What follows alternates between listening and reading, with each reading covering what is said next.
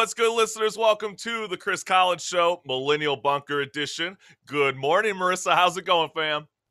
Oh, fabulous as always in my But before we begin, uh, we always like to do this at the top of the show because on this day, the author of 1984 Animal Farm, and many influential essays. George Orwell, also a BBC broadcaster for some years, was born on this day in 1903. But we got a great show for everybody out there tuning in on our YouTube live channel because joining us on Just Talking is director D.W. Thomas to discuss her horror comedy film Too Late. And our strike record artist is Amanda Cooksey, a rising Nashville country pop star. Also, don't forget to check out our brand new podcast series called Off the Fret, featuring the Blowies as our inaugural guest.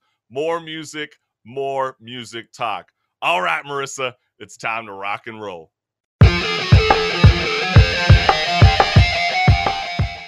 What's good, listeners? Our guest on Just Talking is director D.W. Thomas, joining the Chris Collins Show, Millennial Talk Show. And as we get the red curtains open on D.W. Thomas's end, we I are about to. Begin. I know she's. I'm sure she is. Start that video. I think she's like. I think there's like a grand appearance that's about to happen. Oh, here we are. Here we are. Yay! There we go, fam. How you doing? Ooh, you have a nice little studio background happening yes, here. Yes, she does. And she's got the whole movie artwork and everything. But before we begin, let's show our CCS family what's good by playing a teaser of Too Late. So, Marissa, when you are ready, I uh, am. Here we let's go. roll that clip, fam. Fredo. Huh? I asked for a mist blue. You want me to look like a corpse up here? Yeah, I'll pretend I care. You're Violet, right? Is this your show? Yeah, it's my show. I'm a booker. You're Bob DeVore's assistant. So you booked too late, right? That job is your whole life. It's not so bad. He's never gonna let you go. Value yourself, Vi. There's more to life than oh, than a boss who only lets you peek inside the party but never invites you in. Violet, don't forget. Dark of the Moon. Showtime. Just don't make him mad, right? I mean, if Bob's not happy, nobody's happy. Uh oh, we got a special film out there right now, and we're beyond stoked to have director D.W. Thomas with us live on the Chris Collins Show, Millennial Talk Show. And I just have to start this off, D.W., because has anyone ever told you that you look like Claire from Resident Evil, the video game series? no, thank you though. You, your eyes, yeah, eyes. Yeah, your oh. eyes are spellbounding. I just had to say that, like right at the top of the show. You look like the perfect Claire, and I could see where you probably get that horror because you got the, you know, Claire sees the vision before it even happens. You know, she even sees the horror, and you know, it's my understanding though, DW, that you were a film editor for 20 plus years, and you spent a lot of your time making other people's dreams work. But is too late your directorial debut? Yes, yes, that's right. I've been editing other people's stuff. Uh, us editors, we like to affectionately say that we polish turds. but so like so after 20 years of polishing other turds, I was like, it's time for me to polish my own. but um, Fancy. yeah, Fancy. yeah, it's my It sounds- first. Yeah, that's amazing. I love that. And what was it like to step on set knowing that you're about to direct a full length film? Oh my god. It it was so much fun because as an editor, I always have to kind of just rely on what other people give me. And so as the director, I had to rely on myself. And for the first time, I was like, all right, I'm going to get all of those scenes that I wish I had as an editor. And now I'm the only one to blame if I don't get them. So it was, it was, it was so much fun. Yeah. I oh, I, be- I believe it. And, you know, it's such a, it's such a wacky, but such a uh, very innovative and different approach to the horror comedy that I haven't seen before. And how did you come up with the concept to create a horror monster flick evolving uh, Los Angeles comedy scene? Like the one that we obviously live in right now. well, yeah, there are already a lot of monsters, uh, literally in in the comedy scene. but it, it started with me and my husband. My husband did stand up for a long time and we wanted to make a movie with Ron Lynch and so we were like let's let's come up with an idea that we could conceivably shoot at a, at a low budget and that could be a lot of fun and reminiscent of the movies that I loved growing up like Gremlins and uh I um, love the else? Gremlins. That's, that's one of the reasons why I, I really enjoyed your film. I laughed at the whole thing, and now I'm like, yes, the Gremlins. Like you took from my childhood too. I love oh, yes, that movie. Yes. but you because just, it's sort of it's it's not ho- total horror it's fun and it has elements that are you know campy but but still has like a message and that's what I, I wanted to do and so that's sort of how it all started coming together Absolutely. And you just sort of mentioned just now that your husband, you, you guys both collaborated on this film. Uh, Did I hear that correctly? that's right yeah That, that is insane. So he was a stand up comedian, and we see a lot of the stand up comedian bits throughout this film. Have you ever attempted to try to do stand up comedy?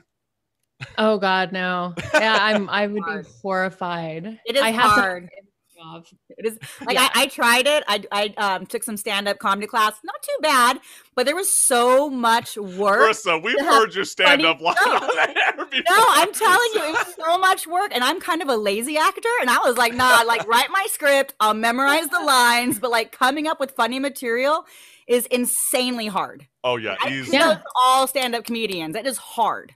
But I think and Marissa, you have to be so vulnerable you know Yes. Yeah, absolutely. And DW, I, and Marissa's getting to my point, but I can't speak for her. But I did find the stand up comedy in your film too late quite refreshing, actually, because the comedic timing didn't come across as if like a screenwriter wrote this or someone who's like never done stand up. So it leads me now to my question now that I noticed that your, your husband now was or maybe still is a stand-up comedian did he write these comedic bits for the film or did you audition like a series of uh, stand-up comedians to you know fill the void of your film Yeah, actually, he gave me a list of stand-up comedians that he knew doing doing stand-up, and so I got to choose my favorites. And so they used their own material, and that was something we really wanted. We wanted to have an authentic stand-up vibe because there's so many movies about stand-up where it's written and you know it can be funny but you're like it just doesn't quite feel like a stand-up joke because Mhm. comedians stand-up comedians they they perfect their comedy over thousands and thousands of hours in front of live audiences and they know when they're bombing or they know when they're doing well and so they know how to read an audience and you can't get that from like writing a a joke you know a stand-up joke and then having an actor say it so The orgasm, that was- the orgasm one. I'm without giving away the joke. Was so Yeah. funny, and I was like, so true. I felt seen. I totally felt seen when that joke Yeah. came out. I was like, very true. but dw as someone who has directed only a short film nothing nearly to the extent that you have done with the full-length film so let me just get this straight you as the director of too late you allowed comedians to say whatever jokes you wanted in your film without any kind of review or approval process you just took a risk. yes i did. That's part of it though. That's like the fun because you know it, it uh, it's also like a, a um coffee shop show. You never know what these stand-ups are going to say. Sometimes they're way wild and off the wall and sometimes you know it bombs and i wanted it to feel real and uh they did give me five minutes. So i did get to choose my favorite out of the five minutes and and then cut that in but for the most part yeah i just wanted them to have fun yeah, you're getting exactly to my point because I was just thinking in my head as you were just telling me this. That this is very gutsy. I don't know too many directors pulling the move that you just did on your own film, but it clearly worked. But did you have a mischievous plan because you were a film editor for like 20 plus years, so you were able to trim or what you call it, um, polishing the turd. We're not cutting it, just polish the turd.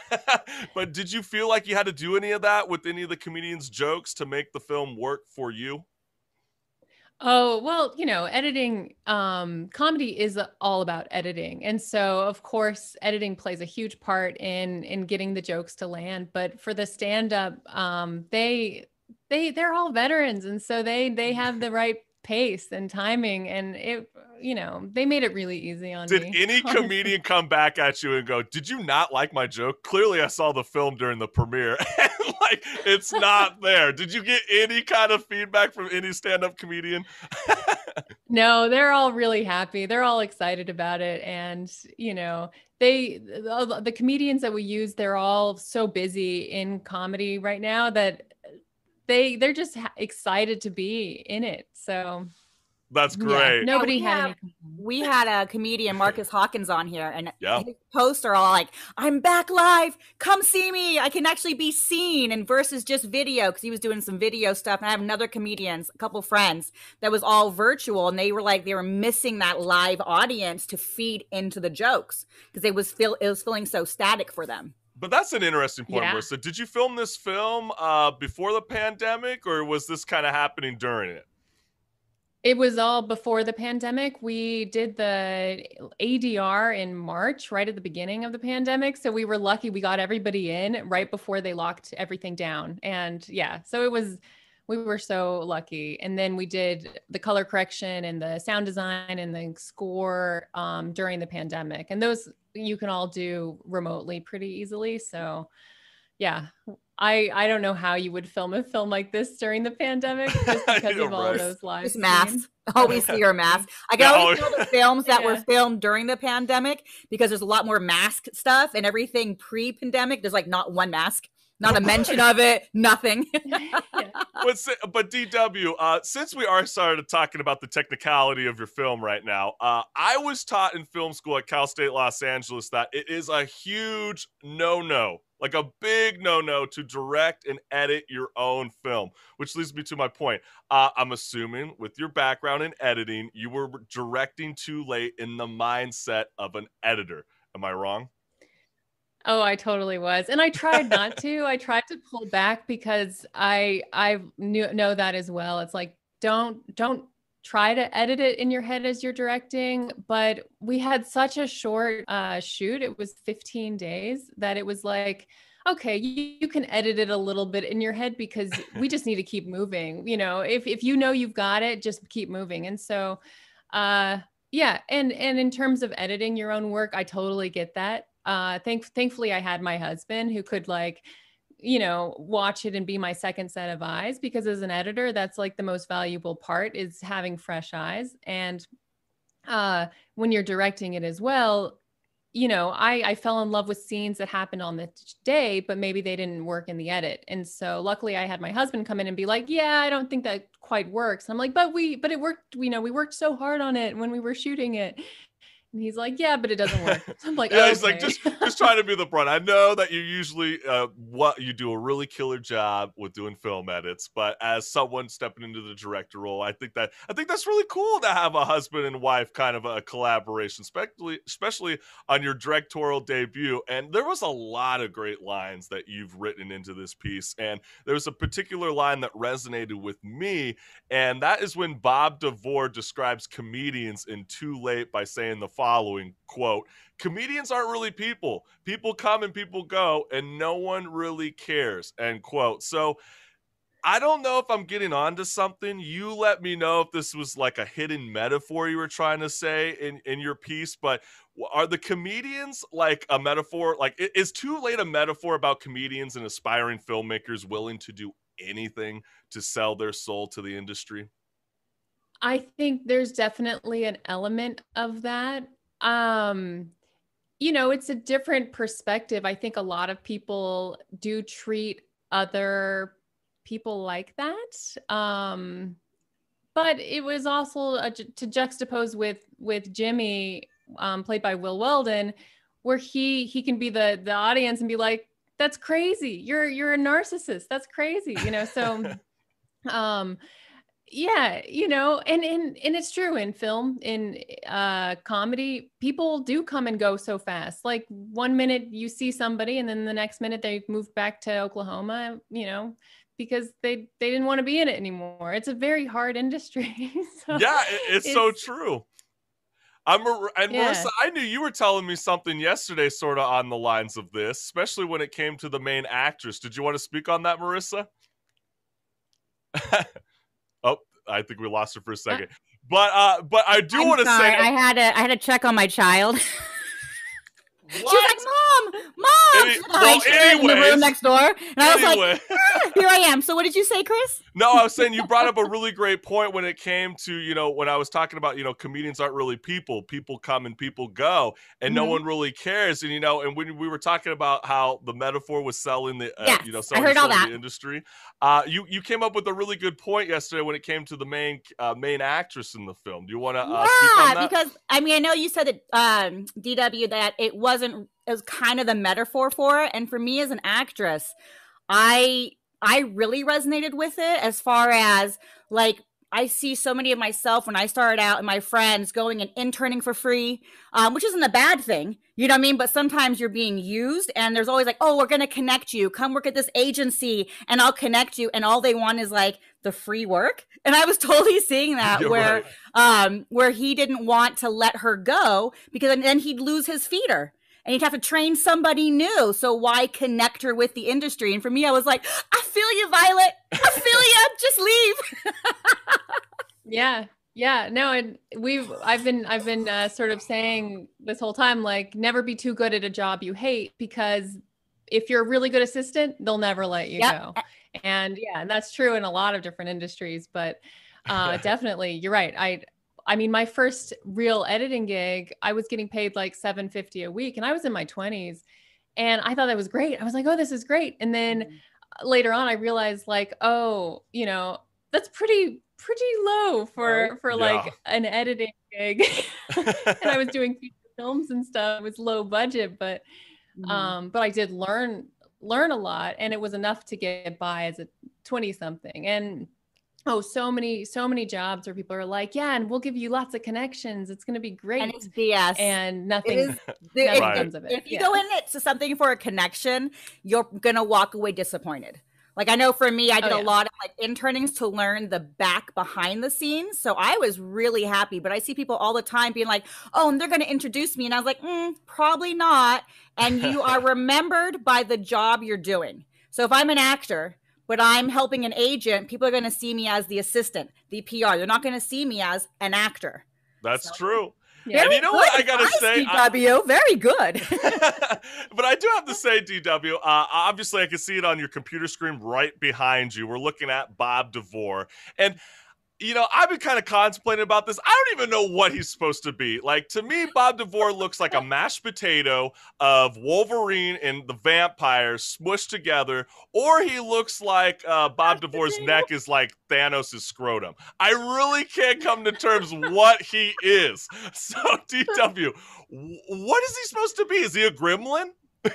is he a warlock? he he is he is one of those mythical monsters that we we don't haven't even seen yet really when when we first started creating him we we did some research into like folklore and we did find a monster an um aboriginal monster called the oh gosh now i'm gonna forget the the the name the the uh yara yara mayahu i think it is and Okay. this this creature will swallow up its victims and then actually spit them out and if he swallows you three times you become one so we were like oh what an interesting That's so cool. I've never And heard of that monster. That I is so cool. No, I Yeah. researched. I like and, monsters. and he's a funny folklore. looking monster Yeah. Oh, I have to look that up. And I know your um your movie actually debuts out today, where people can That's actually right. see it today for the first time.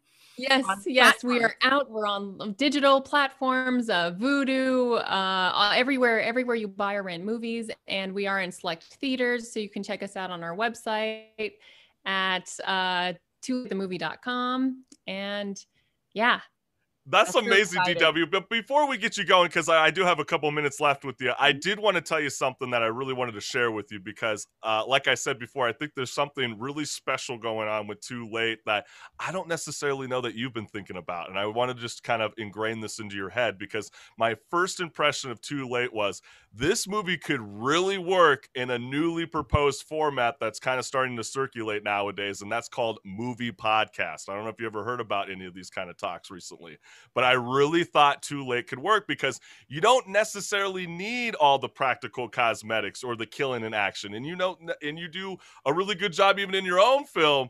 but have you ever considered indulging in this kind of uh, roadmap? Like, you know, it's kind of like the radio plays are starting to become a new thing in the 21st century.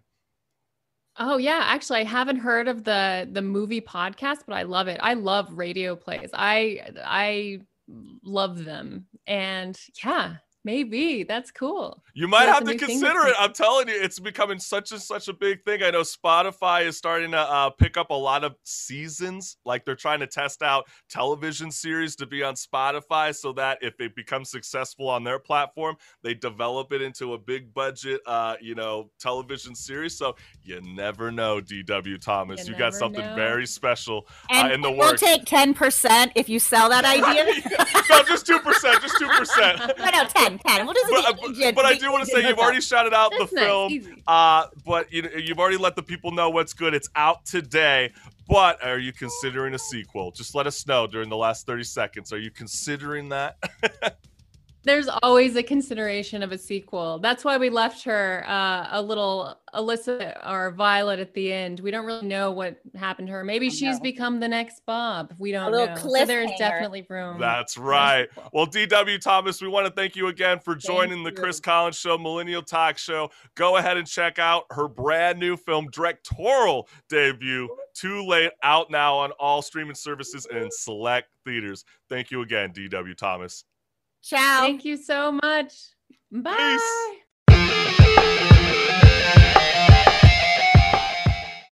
What's good, listeners? Joining us from Nashville, Tennessee, as our Strike Accord guest is rising country star Amanda Cooksey, live on the Chris Collins Show, Millennial Talk Show. Also, check out our brand new podcast series, Off the Fret, featuring the Blowies as our inaugural guest. More music, more music talk out now wherever you listen to podcasts. But we got the one and only Amanda Cooksey. How you doing, fam? Hi, how are you guys? Thank you so much for having me. of course. I mean, but let's get right on into it because Amanda, early on in your career, you left your home state of Orlando, Florida to pursue music in Nashville, Tennessee. So tell me, why is it important for you to live in the capital of country music? Oh my gosh. Well, I started playing music from a really young age, and I knew it was what I wanted to pursue. Um, once I played this talent show in eighth grade and realized, okay, I love performing on stage. And um, when I was in high school, I was performing out everywhere. And my parents had told me about this school called Belmont. And I was like, you know, I really want to pursue music. And they were like, this is a music school. So you should like go tour it and see how it is. And I ended up touring it. And loved it, fell in love with the city. And as you know, uh, Nashville is just the place to be for music, uh, given that pretty much everyone here is a songwriter or associated with right. music in some way. so um, yeah, I just decided to move here and decided to go to school at Belmont. So, but I would assume too, not everybody in Nashville can sing and play, and I think that's such a beautiful thing that I fall in love with artists that they can do that. And for the CCS family and your fans who are tuning in right now, uh, what are some of the things that they can do to pursue picking up an instrument today? Like, what's your advice? Gosh, well, I, you know, took lessons for most of my life um, with piano and guitar. So I definitely recommend taking lessons um, from an instructor, or they have so many online like courses now, like on YouTube and different places like that for free. So it's super accessible, and I highly encourage it because playing an instrument is just it's super fun and also it's really therapeutic for me at least. Yeah, so big I just, time. I love to use it um, when I'm feeling down or just anxious about things. So, do you, you, play any oh, yeah. other instrument besides the guitar? Uh, the piano and the guitar. Uh, but in middle school, I did play in band and I played the flute and saxophone. Super oh, random. I but... yeah, I played oh, the really? triangle. I played the saxophone and I loved it, but I gave it up because the instrument case was too heavy. So all my friends had like flutes and clarinets and like, do, do, do, do, and I had this big old sax. And I was like, done. Well, I know. I don't play the saxophone anymore either, but yeah, I totally understand where you're coming from because I never bring the keyboard out on stage because of just it's too heavy. well, man. Awesome. well, Amanda and Marissa, it sounds like the both of you are in denial, and it leads yep. me to the point where we're going to. Talk to me about your brand new track, Denial, because uh, where did you yes. come up with the concept of making Denial come from? I mean, you're saying that it's a place where you could live in blissful ignorance. Right. So, like, where the relationship never ends. What the hell does that even mean? oh my gosh. Well, I randomly just came up with that one day. I was in like my little writing room that I have in my apartment, and I was just singing this melody, and I was I thought of this idea called In Denial, and I was like, it would be cool to make Denial a place actually that you actually could live. That's like this paradise um, that you live in blissful ignorance. And so I brought the idea into some of my favorite co-writers, and we sat down. They loved the concept, and we ended up just writing the song, but it's about this relationship that I went through two years ago that ended really badly. and for a while, you know, you go through all these stages of the breakup, and the denial stage is definitely uh, a stage that I went through at one point. So it's like the perfect song for, you know, what I was going through at the time. Yeah, I mean, absolutely. But honestly, Amanda, I mean, it's hard to believe anyone's breaking your heart because, I mean, can uh, we all take a moment to look at how gorgeous you are? You. I mean, come on, let's be real. but what made you want to channel your emotions experiencing heartbreak within your own music?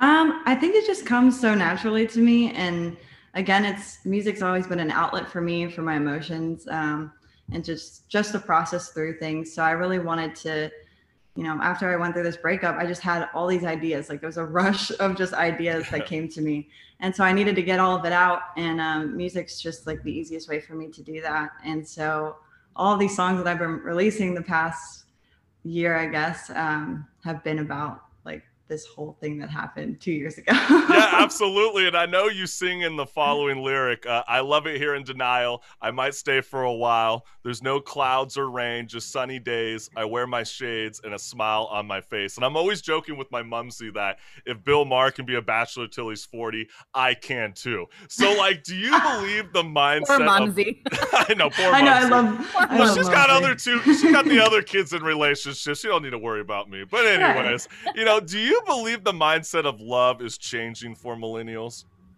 Oh gosh, absolutely. I mean, it's definitely a different world.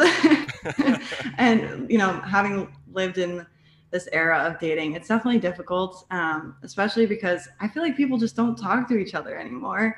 Yeah. And I'm one of those people that is kind of old fashioned. Like, I've always just wanted to meet someone like in an organic way, but now there's all these apps and you know yeah you don't want to swipe like right and regret later right uh, yeah exactly exactly I, I just like can't imagine myself like you know doing it that way but at the same time it seems to be the way of the world so it's definitely changing a lot and um, I guess we'll see what happens next. Yeah, you know what, Amanda? It's starting to all make sense. And I'm starting to feel like I'm in that paradise of in denial too, because I want something organically as well. So, you know what? With that being said, let's play Amanda Cooksey's track in denial. Awesome.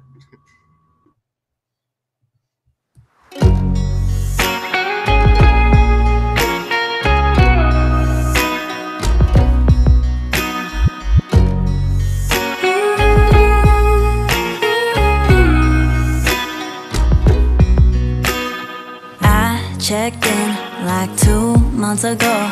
The second he said it was over, kicked on my feet myself at home Valeted my car and my closure. Laid back on a beach chair right next to the ocean. Watching the waves and all my baggage floating away. Hey, I could get used to this place. I love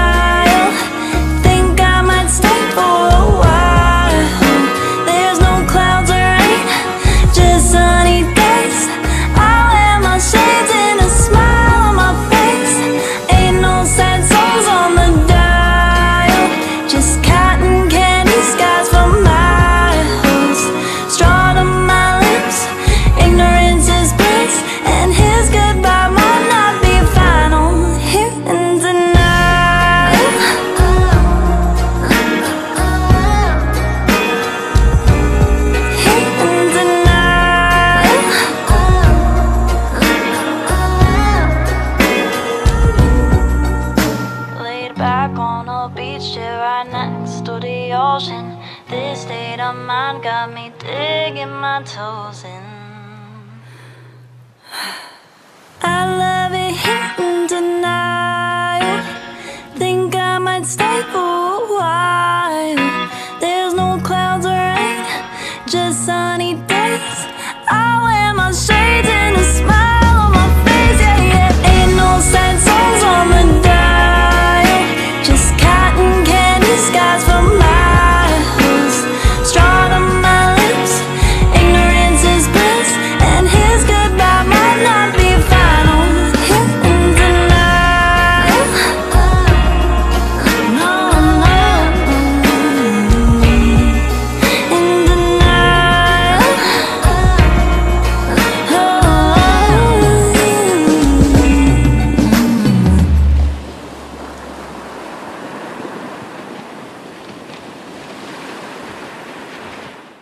what's good. That is Amanda Cooksey, and that is her track In Denial. And I want to remind the CCS family that you are listening to Strike a Chord. So if you physically or digitally pick up that record, you're going to know these tracks. So, Amanda, I Yes. did come across a video on your Instagram that I'd Oh, like to share with the rest of the CCS family. So, um, Marissa, can we put Amanda on blast and roll this clip? Uh, hold on, hold on. I gotta pull. I'm I gotta so pull that- scared right now. quick, should, should so be quick. very scared because you know in the radio world we we dive nose deep if you know what I'm saying. Oh So, no. like, we found something Alright, on your I Instagram. got it right here, I and got it. Marissa's got it. So let's roll the clip. I'm not gonna write one more song about him.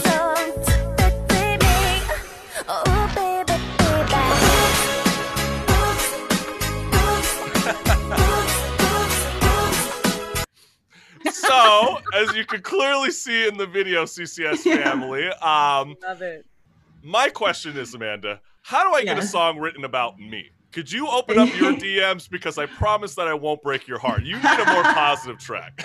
I know, I really do. Honestly, it's like it's about time that we have a positive uh, dating experience here. But I feel like I keep Oh, okay, so that sounds like you're opening up the DMs for you and I. Okay, perfect. but no, it all jokes aside, uh, I, I have teased a previous Strike a Chord artist on the show. Like, do you regret writing songs about your exes? Like, why waste time on them if you have to sing about them for the rest of your musical Right. career? It's a good point, I guess. But I don't know. I think it's just like all in the moment for me. It's about like what I'm feeling at that time. And just it kind of like encapsulates like a part of my life that, you know, was special to me and important to me at one point and just it, it was a roller coaster of emotions. And so it's almost like a diary entry, like when I think about it. So it's kind of just something I can look back on and be like, oh my gosh, yeah, that happened. And like I went through all this, but I grew from it at the end of the day. So I like how you made like fun of yourself.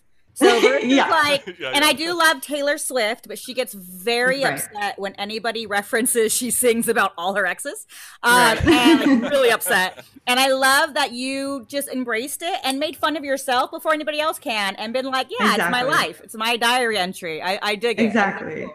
But I mean, do- I feel like love is what people love to write about. So it's just, it's the we easy thing to fall write in about. love.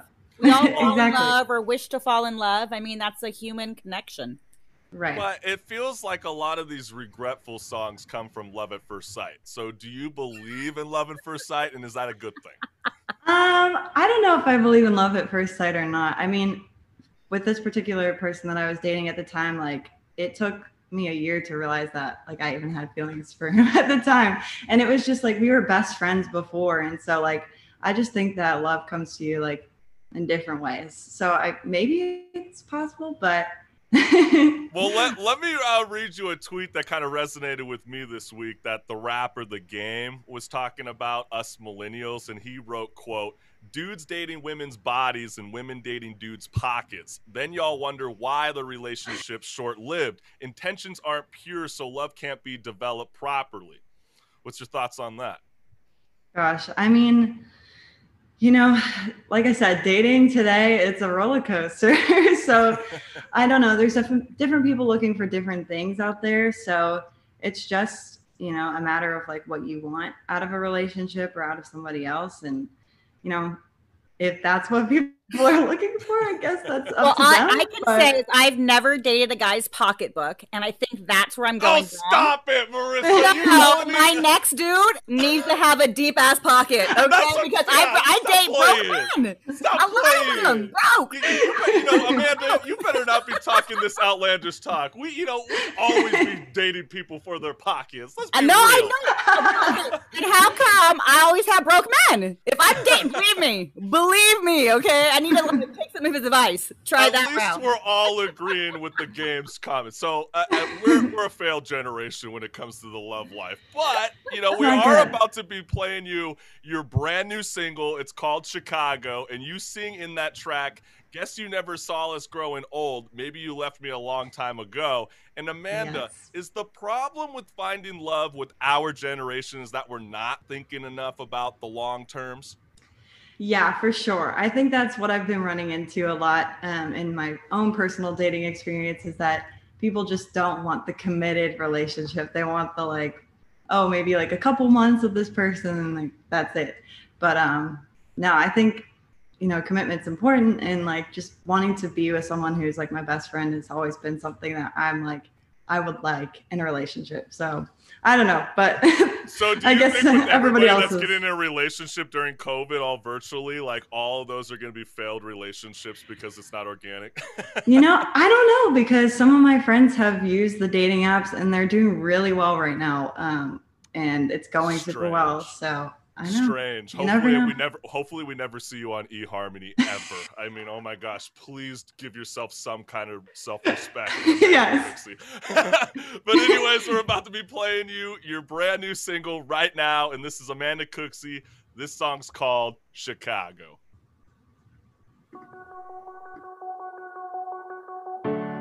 You were there, I prayed, kept me on my feet like a teenage dream, forever feeling 17. But guess you never saw us growing old.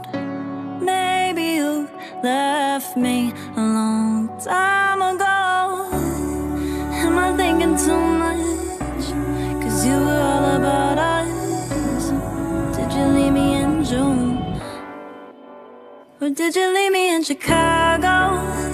Did you stay in a high rise there? Does she know you like I know you? Were your fingers running through her hair? Did you give her your jacket? And did she whisper to you, I love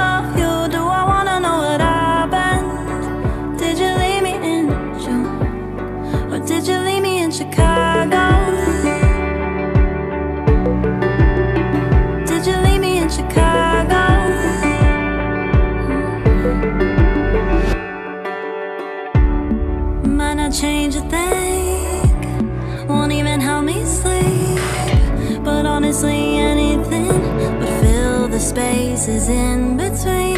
Wish you'd tell me what to think. Did you leave me in Chicago?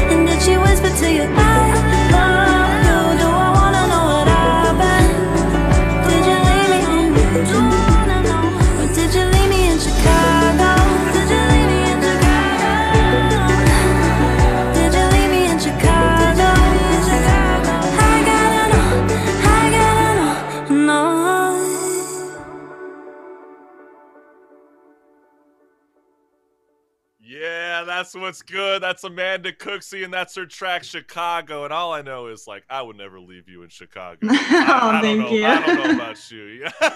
but no, but uh, but since you are questioning yourself in that chorus, you came from Florida, you go to Nashville. Where does Chicago come into the mix? That's what I'm contemplating. So, like, the reason I wrote this song is because, you know, once my ex and I broke up, you know, he was, he had been playing a show in Chicago before we broke up. And like And a he month later, he was, And he I don't know. Chicago. Yeah, I don't know. I don't know. But this girl was oh. in Chicago. This girl was from Chicago that he started seeing. And I was like questioning all these things in my head. Like, is it possible? I don't know. It is. Your intuition is right. 100%. he cheated. You're like, he And the cheated for sure. proof is in the pudding. He dated her from Chicago. Like, It's a I'm sorry. secretary, Marissa. It's a secretary in a high-rise building. We clearly heard in the lyrics. but you know, I do want to remind the listeners that you are listening to the Chris Collins Show Millennial Talk Show, and this is Strike a Chord with the phenomenal rising country pop star Amanda Cooksey. And I do want to ask you this because I know even during COVID, it's been really tough with everybody, and now everything's starting to loosen up. I don't know what it's like in Nashville, Tennessee, but I know in California, you know, it, it's you know, freedom starting to come back. But when it comes to outside of your musicality, uh, what do you do that kind of contributes to the music? Like in essence, like what hobby do you do to like in order to rejuvenate your own creativity? Um, gosh, that's such a hard question. There's I, nothing you do. You're not on Fortnite Be- with all the rest of the kids. you know, You're not. I it's so funny because I I'm like, am I boring? Because all I love to do is watch movies. Like I love horror movies. I love Marvel. I'm like a nerd, by the way. I'm a Marvel like movie nerd. Um, I do play video games though too, actually. But Okay. I. I think you're describing Chris's like perfect Yeah, girl. yeah, so me- you guys let, let- let me just see kick them. back. I, I'm listening, Amanda. Go on, go on. I'm, I'm listening. no, yeah, I do. I play video games and stuff too. Um, I have a Switch, so I'm play like Zelda and um, Animal Crossing Okay. and all that fun stuff. okay, so we know that she's a she's a textbook girl, but she also loves her video games. We dig it. But also, I know we're about to be playing you uh, one last track right here on the Chris Collins Show, and that's um, let me guess, it's what's his name? Uh, Do you even want to say his name on the track? No, hell no, we don't want to say his name. No. Cares, right? But you know, Exactly. I do uh, with this kind of song. Um, let's just roll the clip. Let's just roll the video. Let's let the music speak for itself. This is We don't say that word around here no more. We don't say that word around here no more. Jet black tee, pair of white Adidas. Walked in and he's spinning like tequila.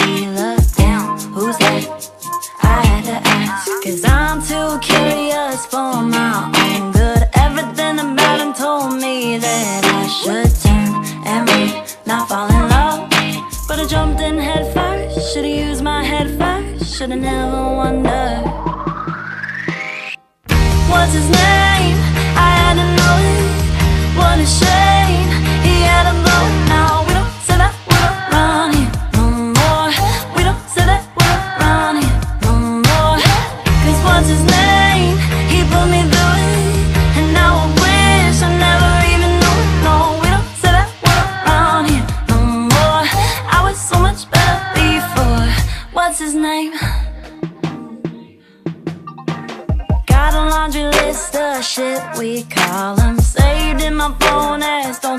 Uh-uh. don't. When you're drunk, he's still not the one.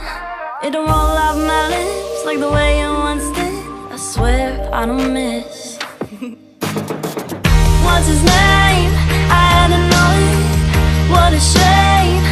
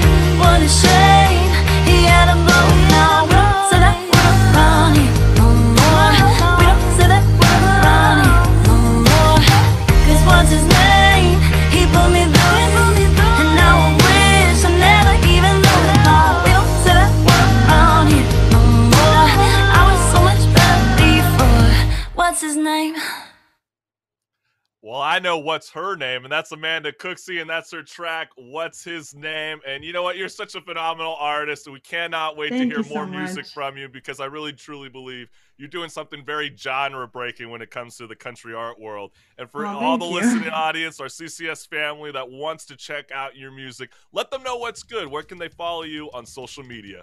Yes. So you can follow me on Instagram at Amanda A Cooksey. You can follow me on Twitter at Ama- or A Cooksey Music, and then Facebook's just Amanda Cooksey Music. I'm also on TikTok.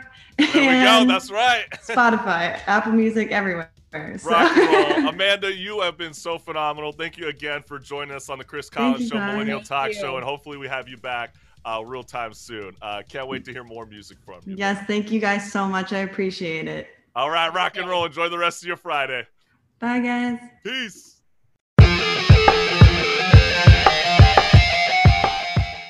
But we want to thank all our guests for joining us today on the Chris Collins Show Millennial Talk Show. And that is our just talking guest, director D.W. Thomas, when she came here to discuss her horror comedy film, Too Late, out now today. So go ahead and check that out. And also our Strike a Chord artist, Amanda Cooksey, the rising Nashville country pop star. But we do have an announcement to let everybody know what's good because due to the holiday weekend, you might not realize, but next Sunday, not this Sunday, but next Sunday is 4th of July. So, with that being said, we will be re airing Music Storm 2021 in full. So, we will not be having a live show, but we will be re airing Music Storm. But also, don't forget to check out our brand new podcast series, Off the Fret, featuring the Blowies as our inaugural guest. More music, more music talk.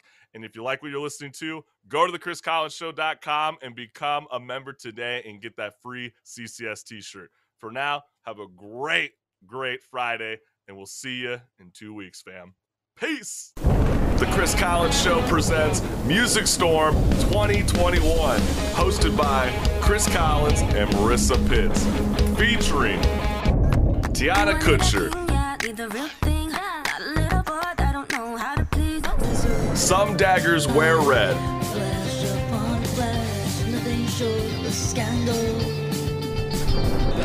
Desmond Walker,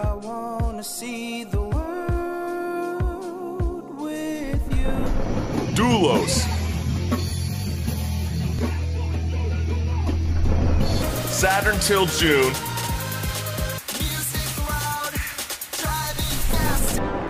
YT Will, It feels good to be the bad guy. Walk these shoes, you'll see why. Look at things from both sides, ain't nothing like the.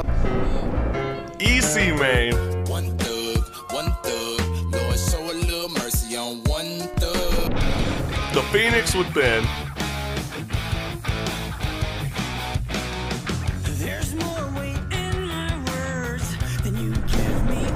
Chloe Wilder,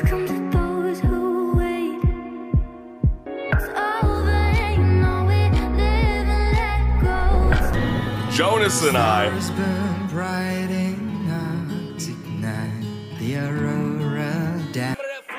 Kane, I am the South, South, run that in my mouth. and Animal Sun. So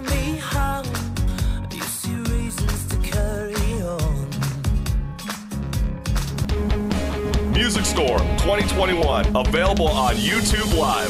Peace.